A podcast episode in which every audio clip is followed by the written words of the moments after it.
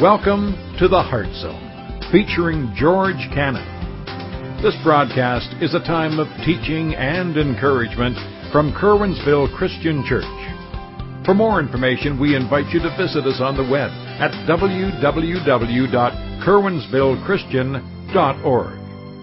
And now for a message from the Heart Zone. Here's George Cannon. You know, guys, we've, we've been going through the book of Philippians, and we've entitled our series as we've been going through it. Today we're going to go right into chapter 4, The Struggle for Joy.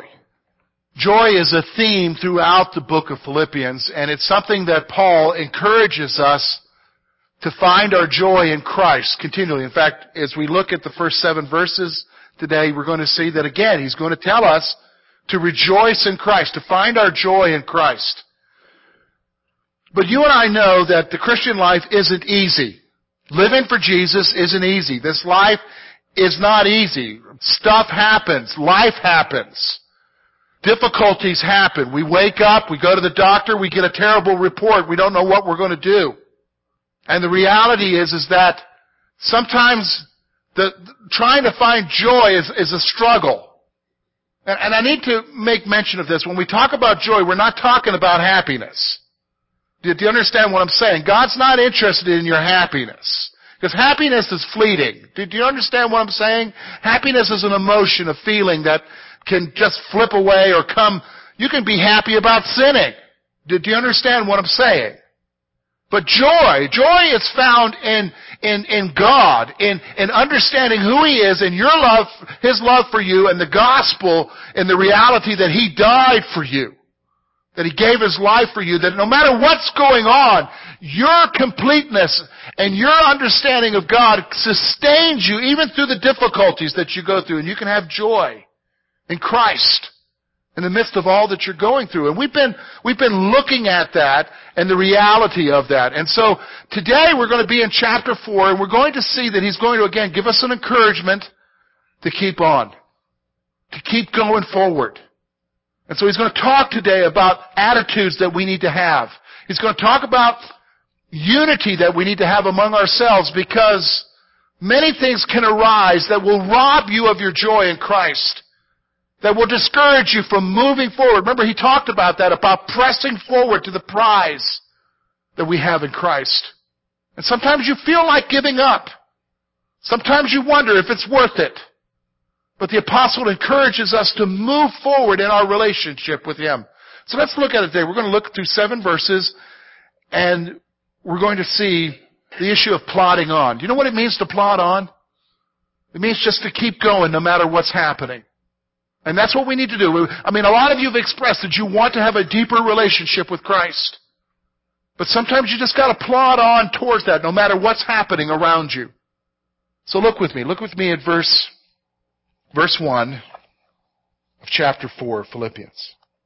Therefore, my beloved and longed for brethren, my joy and crown, so stand fast in the Lord, beloved. I implored Euodia and, and I implored Syntyche to be of the same mind in the Lord. I urge you also, true companion, help these women who labor with me in the gospel, with Clement also and with the rest of my fellow workers whose names are in the book of life. Rejoice in the Lord always, and again I will say rejoice. Let your gentleness be known to all men. The Lord is at hand. Be anxious for nothing, but in everything by prayer and supplication. With thanksgiving, let your requests be made known to God. And the peace of God, which surpasses all understanding, will guard your hearts and minds through Christ Jesus. What we can do, folks, is, is we can take these seven verses and, and basically we can divide it into three sections here. We're going to see, first of all, in verse 1, an encouragement. You and I need to be continually encouraged. We're going to see that. We're going to see a plea for unity. Verses 2 and 3 He's going to talk about two ladies who, who are having a problem with each other, and we're going to see a plea for unity and how that applies to you and I. And then when we get to verses 4 through 7, we're going to see the proper attitudes that we need to have. The proper attitude as we're plodding on, as we're, we're moving forward in our relationship with Jesus Christ. So let's talk about the encouragement first of all. Let's look at verse 1. Look at what he says there. Therefore, my beloved and longed for brethren, my joy and crown, so stand fast in the Lord, beloved. Here's the first thing I want you to recognize. Number one, I want you to recognize that you're special. You know, the apostle is writing this church. He's writing from prison. And when he writes them, he's writing with affectionate terms to his readers. He's, he's got several words that he's using there that, that really express how he views them, how he sees them. Look at what he says there. My beloved. That's, an, that's a term of affection. They are, they're, they're someone that he longs for and loves deeply. In fact, he says that, my long for brethren. He wants to be with them. He calls them what? His joy. And what else does he say? His crown. You and I need to recognize that the third, first thing that we have to understand that when we look as far as the struggle of living that life for Jesus, you've got to grasp in your mind how you are viewed by the scripture and by God and allow that to permeate your mind and your heart as you live your life for Christ. Because so often, the reality is, is you and I are going to struggle, we're going to fail, things aren't going to go well, and initially the enemy will come to you and say, well, you obviously must not be a good Christian because this wouldn't be happening to you. In fact, let's be honest, there's a, there, there's a lie that is out there in the church today that says that everything will go well for you if you're a believer. My friends, that's a lie. That's a lie. No amount of faith is going to make things well. You live in a fallen world where stuff goes wrong. You live in a world where, where stuff happens, and it may have nothing to do with you or your faith. It just happens to be the world we live in. And if you listen to the lie, you will always be defeated. You'll always think that God thinks of you as less than. But He doesn't. You know, when I look at that, when Paul describes his readers as his joy, my mind goes back to the scripture where it talks about God takes delight in me. He finds pleasure in me. I, I kind of think of that like a dad. You know, parents, you, you realize that when your kids do well, you find what? Pleasure in them? You know what I'm saying? When they're, when they're when they're scoring a touchdown or or they're they may score points in a basketball game or when they're doing well in a performance or even when the little ones do what they do you find you have, you take what? Pleasure in them. They bring you joy. See this is what you and I need to understand. You're special. You need to recognize that. Don't allow this world and the enemy to, to communicate anything different to you about your relationship with Christ. You're special. Understand that. Here, here's the other thing he says here. Look at what he says here. He says to stand fast in the Lord. And again, he calls them beloved. He says, stand fast. Now, what's that word stand fast there mean? It means to persevere. It means to hang on. So the second thing he's telling us here is, is that you and I need to persevere in the Lord. You need to hang on. Yes, the days will be rough. Yes, you'll have a week or a month or even a year where things aren't going right. You ever had a year where things weren't going right? Wow. It just seems like when it rains, it pours, doesn't it? And you're wanting a breath of fresh air and it isn't coming. And the encouragement is, is for you and I to what? Hang on. Hang on. Stand fast, he says, in the Lord. What does that mean? That I find my strength to carry on in who? Jesus. Not my Wheaties in the morning. Do, do you know what I'm saying? Not somebody else's encouragement. But it's Christ who gives me the strength who encourages me to move forward. So I'm going to stand for, so that's the encouragement. Recognize that you're special and you hold on. You hang on. You keep going on. You plod on. But he has to stop for a moment because the reality is, is that we are human beings, aren't we? And when you have a church You've got people in the church, they're different personalities, different experiences, and, and we're not all sweet and wonderful here. Do you recognize that? And, and, and the reality is, is that somebody's gonna what? Rub you wrong. Have you noticed that in church? Have you noticed that you're not, somebody, maybe they didn't even intend to do you wrong. It's just that you woke up on the wrong side of the bed that morning and you took everything wrong. And the reality is that difficulties arise. Some of you are smiling. You know what I'm talking about. The reality is, is this, we will conflict with each other, won't we? So he's got to give this plea for unity because obviously in this, this Philippian church, they had two ladies who were conflicting with each other. And who knows what the issue was? They didn't say what the issue was. You don't need to speculate. But the reality is, is that they, they weren't coming together. They were conflicting, and when they were conflicting, and here's the reality of this is what it is in church, when you've got parts of the body of Christ conflicting with each other, that affects everybody. And so he gives a, a plea for unity here. And I want you to notice a couple things he does here. Look with me, verse 2. Look at what he says there. I implore Euodia and I implore Syntyche to be of the same mind in the Lord. So what's he, what's he talking about there, George? The same mind. Is he saying that they need to think alike? I mean, right now they're, they're probably far from thinking alike. They got their two different positions here. What's he talking about here? Here's what he's talking about. Same mind. He's not talking about that they think the same way. He's talking about their harmony. We need to live in harmony with each other. They need to come to a same mind in Christ we're going to see that in a moment. They got to have a, an ultimate purpose together. We're going to see that in verse 3. But the reality is they got to come to a unity together.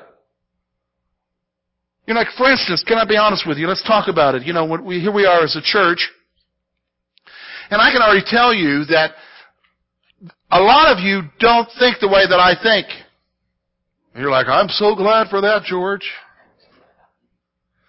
You know, you know, I vote for people you hate who I vote for. Now, I don't tell you who I vote for, okay? Uh, you tell me who you vote for. I want to be honest with you. Some of you who you vote for, I hate who you vote for. Now, I won't tell you what that is either, so we'll leave everybody. You know, some of you, you root for the Steelers. Yay! Some of you root for the Eagles. Okay, yeah, yeah. You know, you know. We're not going to name names here, Tom, okay? Right. Do, you, do you understand what I'm saying? If we, is it possible when you talk about that, okay? Listen to me. I just mentioned two things right there that immediately raise up politics and what? Sports. But you and I can live harmoniously even in spite of those two things. How? Because our basis of our unity isn't who you vote for. And the basis of our unity isn't who you're rooting for. Do you know what I mean? Because notice what he says in verse 3. He, he reminds these two ladies, he reminds that church of something. he says, and I urge you also, true companion, help these women who labored with me in the gospel for Clement also and for the rest the rest of my fellow workers whose names are written in the book of life. See, our greater purpose is the message of the gospel. That's where our unity comes from. Whatever that is that they're conflicting apart about, whatever it is that they're fighting about, that needs to be, they need to come to, to a place of unity with a greater purpose. Because the fact of the matter is, is, can I be honest with you? I, I find this true in all church conflicts. There's a level, actually a very high level of selfishness. It no longer becomes what the issue is, it becomes who's right. Did you ever notice that about church fights?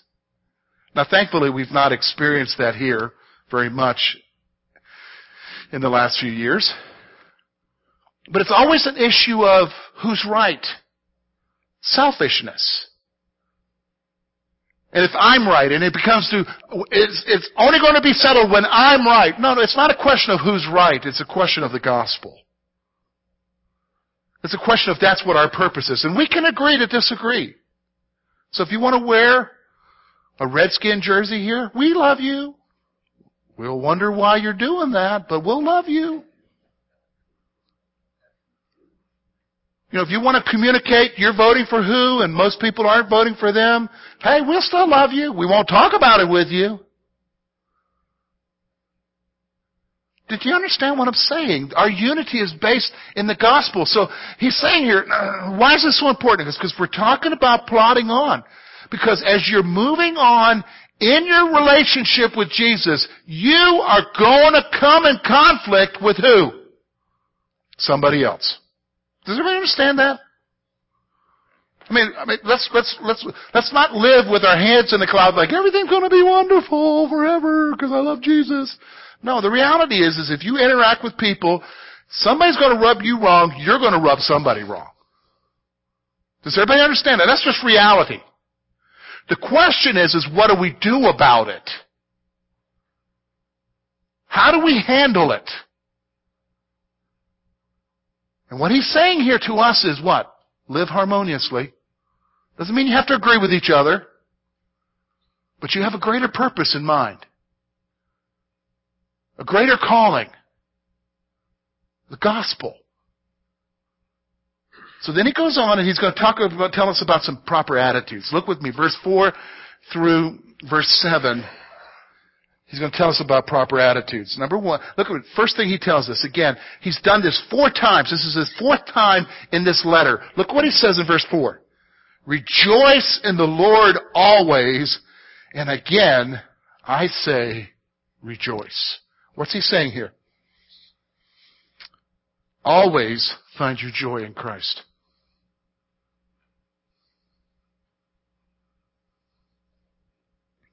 Always. Find your joy in Christ. Because here's the reality, folks. I want you to listen to me. It is possible to have joy in the midst of the stuff we go through. Seriously. Some of you think, well, there's no way you don't understand the stuff I'm going through right now, and it's been like this for a long time, and I, I just don't think I can have joy. You can have joy in Christ if you understand what He did for you. If you understand His unconditional acceptance of you because of what Jesus did for you on the cross. If you understand who you are and the depth of His love for you in spite of you. If you understand what your destiny was without Him and the fact that He loved you enough to die for you and the hope and the promise that He gives us that even in spite of what it is here, you have a hope for something better in the future. You can have joy in the midst of the difficulties and the sadness and the terrible things that happen in this life. You can have joy. Now you may not be happy, but you can have joy. Because you're holding on for something better. Holding on for something. So the proper attitude I'm going to have is I, am going to always find my joy in Jesus because folks, that's where only joy can be found. Is in that relationship with Christ. Here's the, here's the other thing he says, the, the second attitude there. Be gentle in your actions towards others. Look with me at verse 5. Let your gentleness be known to all men. The Lord is at hand. What's he saying here? He's saying, you know, as I'm plodding on, as I'm living for Him, I'm, I'm, I'm also not just going to find my joy in Christ always. I'm going to be, in my actions towards others, be gentle. I'm going to be marked by gentleness. Now, you know, when I was reading this verse, this, this verse this week as I was studying, I'm going to be honest with you, I got convicted. I got convicted because I'm going to be honest with you, there is one type of person that I am not gentle with. Telemarketers.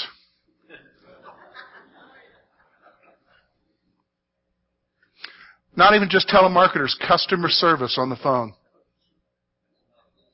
You know, and after you've been waiting for an hour to talk to somebody, you're, you're, you're beside yourself. And I got convicted because sometimes George is not gentle. It's not sometimes. George is not gentle. And my wife will hear me in the background and she'll say to me, and, and, and I love my wife, and I don't want to hear it at the moment, but she'll say to me, are you seriously think that's right to talk to them that way? Those are not her words, those are my words, and she has a better way of saying it. But I got convicted by this verse because what he's saying here is as I'm plodding on in life, and as things go wrong, and let's be honest, that's part of things going wrong, right?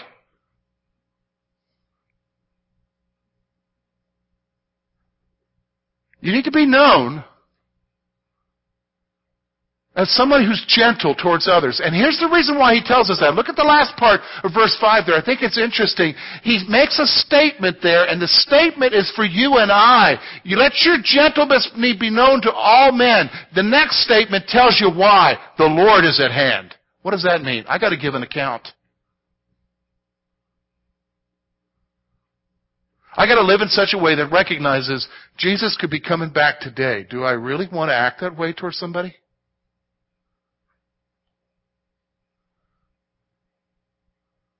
So how are you talking to the clerk at Walmart? You know what I mean? When you're waiting 15 minutes for somebody to show up in that department and you should have been left 10 minutes ago? How are you talking to the waitress who got your order wrong at McDonald's? Or somebody in some department somewhere in some state office? Seriously. So I'm talking to myself when I say that, because I know that none of you do that, right? But what is he saying here as we're plodding on? You know, I'm going to find my joy in Jesus, but the next thing he tells me, I think it's interesting. Rejoice in the Lord always. Very next thing he's talking about how I live my life. And not just how I live my life, how I am towards other people. So I need to allow my life to be what? Marked by gentleness. He goes on, he's, he moves on to verse 6. A lot of us know verse 6 and 7. I quote it all the time. It's a very real verse for me. Let me read it to you. He says, Be anxious for nothing, but in everything by prayer and supplication with thanksgiving, let your requests be made known to God, and the peace of God, which surpasses all understanding, will guard your hearts and minds through Christ Jesus. First thing he's going to tell us here is don't be consumed with worry. If you're going to be plodding on in your relationship with Christ, you cannot allow yourself to be consumed with worry. That's what he means here when he says be anxious for nothing. Do you know what I mean about being anxious? I, I remember times when I first entered into ministry, I'd get anxious about stuff that happened in a church. Lori will tell you, she would, she would be yell at me to go to another room to try and sleep because I would be up all night, uh, thinking about what's happening, what's happening, what's happening. What am I to do? What am I to do? Now you're laughing at me because I know some of you have sleepless nights about the stuff in your life. And I don't even have to be in your house to know that. I know because we're worriers. We get bothered by the stuff that happens in our lives. And he's saying that if you're going to be plodding on, you need not be anxious. You don't need to worry.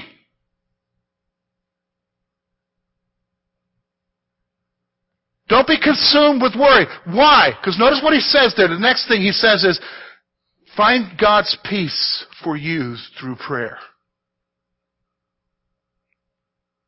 You pray about it.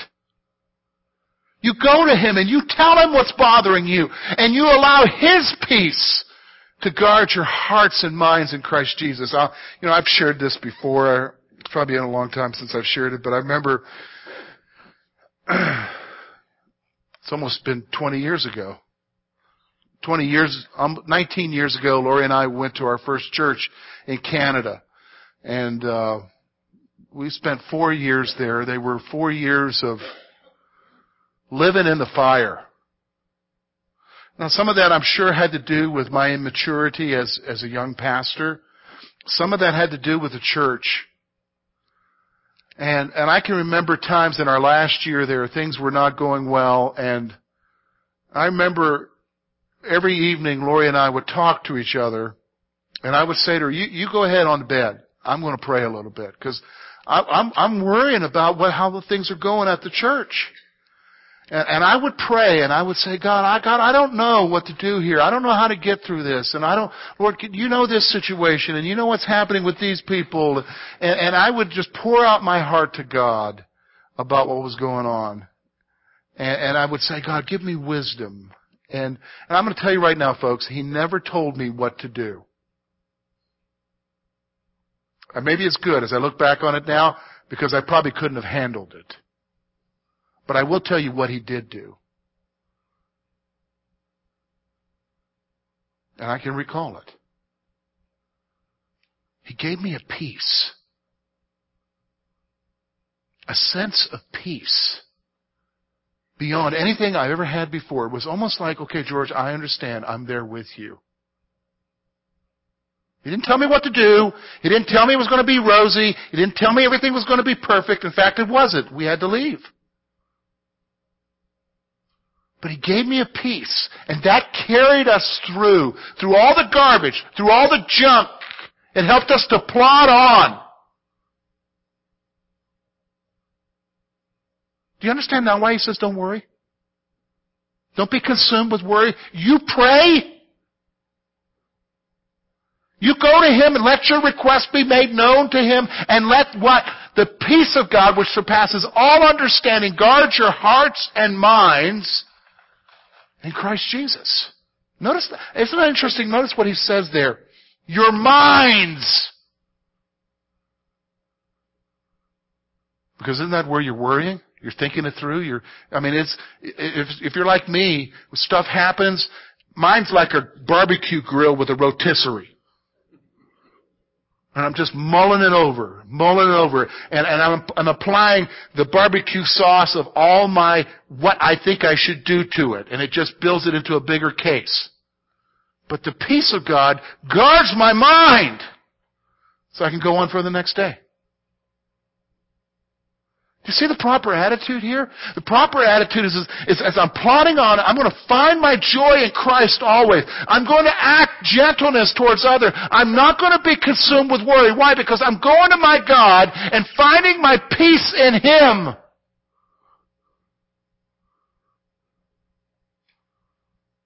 To carry on. To plod on. Thank you for being with us this morning.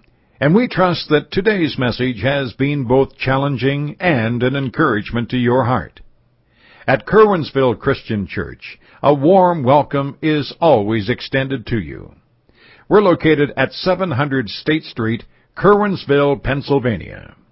For more information about our ministry, please visit us on the web at www.curwensvillechristian.org. Now, on behalf of George Cannon and the entire church family, we hope that you will look to the Heavenly Father in all that you face this coming week.